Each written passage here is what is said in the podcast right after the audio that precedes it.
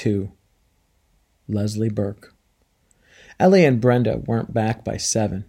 Jess had finished all the picking and helped his mother can the beans. She never canned except when it was scalding hot, anyhow, and all the boiling turned the kitchen into some kind of hell hole. Of course, her temper had been terrible, and she had screamed at Jess all afternoon and was now too tired to fix any supper. Jess made peanut butter sandwiches for the little girls and himself, and because the kitchen was still hot and almost nauseatingly full of bean smell, the three of them went outside to eat. The U-Haul was still out by the Perkins place. He couldn't see anybody moving outside, so they must have finished unloading. I hope they have a girl, six or seven, said Maybelle. I need somebody to play with. You got Joyce Ann. I hate Joyce Ann. She's nothing but a baby. Joyce Ann's lip went out. They both watched it tremble. Then her pudgy body shuddered and she let out a giant great cry. Who's teasing the baby? His mother yelled out the screen door. Jess sighed and poked the last of his sandwich into Joyce Ann's open mouth. Her eyes went wide and she clamped her jaws down on the unexpected gift. Now maybe he could have some peace. He closed the screen door gently as he had entered and slipped past his mother, who was rocking herself in the kitchen chair watching TV. In the room he shared with the little ones, he dug under his mattress and pulled out his pad and pencils. Then, stomach down on the bed, he began to draw. Jess drew the way some people drink whiskey. The peace would start at the top of his muddled brain and seep down through his tired and tensed up body.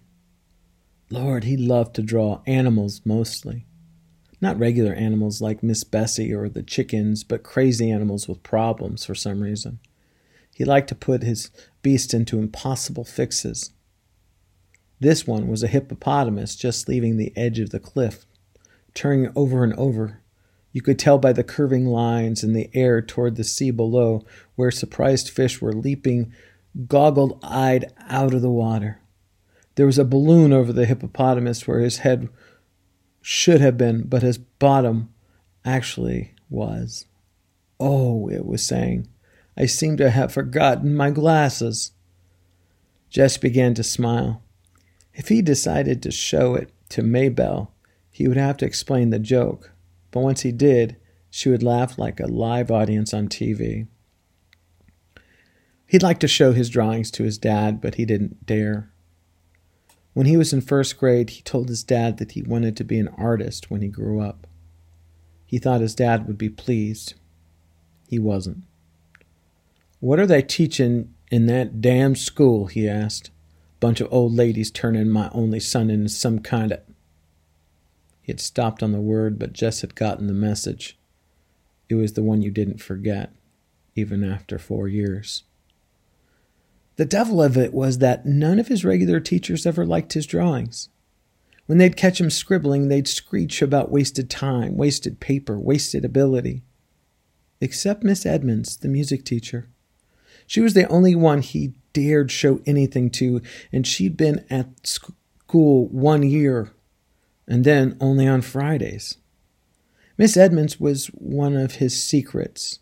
He was in love with her. Not the kind of silly stuff Ellie and Brenda giggled about on the telephone. This was too real and too deep to talk about, even to think about very much. Her long, swishy black hair and blue, blue eyes. She could play the guitar like a regular recording star, and she had this soft, floaty voice that made Jess squish inside. Lord, she was gorgeous. And she liked him, too. One day last winter, he had given her one of his pictures, just shoved it into her hand after class and run. The next Friday, she had asked him to stay a minute after class. She said he was unusually talented, and she hoped he wouldn't let anything discourage him, but would keep it up. That meant Jess believed that she thought he was the best. It was not like the kind of best that counted either at school or at home, but it was a genuine kind of best. He kept the knowledge of it buried inside himself like a pirate treasure. He was rich, very rich, but no one could know about it for now, except for his fellow outlaw, Julia Edmonds. Sounds like some kind of hippie, his mother had said when Brenda, who had been in seventh grade last year, described Miss Edmonds to her. She probably was. Jess wouldn't argue that, but he, he saw her as beautiful, a beautiful wild creature who had been caught for a moment in that dirty old cage of a schoolhouse, perhaps by mistake. But he hoped, he prayed she'd never get loose and fly away. He managed to endure the whole boring week of school for that one hour on Friday afternoons when they would sit on the worn out rug on the floor of the teacher's room. There was no place else in the building for Miss Edmonds to spread out all of her stuff and sing songs like My Beautiful Balloon, This Land is Your Land, Free to Be You and Me, blowing in the wind, and because Mr. Turner, the principal, insisted, God bless America. Miss Edmonds would play her guitar and let the kids take turns on the auto harp, the triangles, cymbals, tambourines, and bongo drum. Lord, could they ever make a racket? All the teachers hated Fridays, and a lot of the kids pretended to. But Jess knew what fakes they were, sniffing hippie and peacenik, even though the Vietnam War was over and it was supposed to be okay again, to like peace, the kids would make fun of Miss Edmonds' lack of lipstick or the cut of her jeans. She was, of course, the only female teacher anyone had ever seen in Lark Creek Elementary wearing pants. In Washington and its fancy suburbs, suburbs, even in Millsburg, that was okay. But Lark Creek was the backwash of fashion. It took them a long time to accept that there that what everyone could see by their TVs was okay anywhere else. So the students at, of Lark Creek Elementary sat at their desks all Friday, their hearts thumping with anticipation as they listened to the joyful pandemonium pouring out of the teacher's room, spent their allotted half hours with Miss Edmonds under the spell of her wild beauty and in the snare of her enthusiasms, and then went out and pretended that they couldn't be suckered by some hippie in tight jeans with makeup all over her eyes, but none on her mouth. Jess just kept his mouth shut. It wouldn't help to try to defend Miss Edmonds against their unjust and hypocritical attacks. Besides, she was beyond such stupid behavior. It couldn't touch her. But whenever possible, he stole a few minutes on Friday just to stand close to her and hear her voice, soft and smooth as suede, assuring him that he was a neat kid. We're alike, Jess would tell himself. Me and Miss Edmonds, beautiful Julia. The syllables rolled through his head like a ripple of guitar chords. We don't belong at Lark Creek, Julia and me. You're the proverbial diamond in the rough, she'd say to him once, touching his nose lightly with the tip of her electrifying finger. But it was she who was the diamond, sparkling out of that muddy, grassless, dirty brick setting. Jessie! Jess shoved the pad and pencils under his mattress and lay down flat, his heart thumping against the quilt. His mother was at the door. You milk yet? He jumped off the bed. Just going to. He dodged around her and out, grabbing the pail from beside the sink, and stood from beside the door before she could ask him what he had been up to. Lights were winking out from all three floors of the Perkins place. It was nearly dark. Miss Bessie's bag was tight, and she was fidgeting with discomfort. She could have been milked a couple hours ago. He eased himself onto the stool and began to tug the warm milk pinged into the pail. Down on the road, on a, an occasional truck passed by with dimmers on. His dad would be home soon, and so would those cagey girls who managed somehow to have all the fun and leave him and their mother with all the work. He wondered what they had bought with all their money. Lord, what he wouldn't give for a new pad or real art paper and a set of those marking pens. Color pouring out onto the page as fast as you could think it.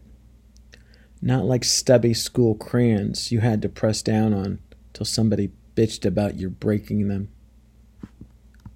A car was turning in. It was the Timmonses. The girls had beat Dad home. Jess could hear their happy calls as the car door slammed. Mama would fix them supper, and when he went in with the milk, he'd find them all laughing and chattering. Mama'd even forget she was tired and mad. He was the only one who had to take that stuff.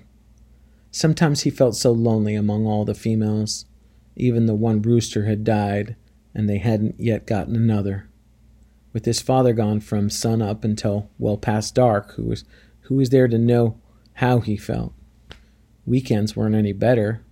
His dad was so tired from the wear and tear of the week and trying to catch up around the place that when he wasn't actually working, he was sleeping in front of the TV.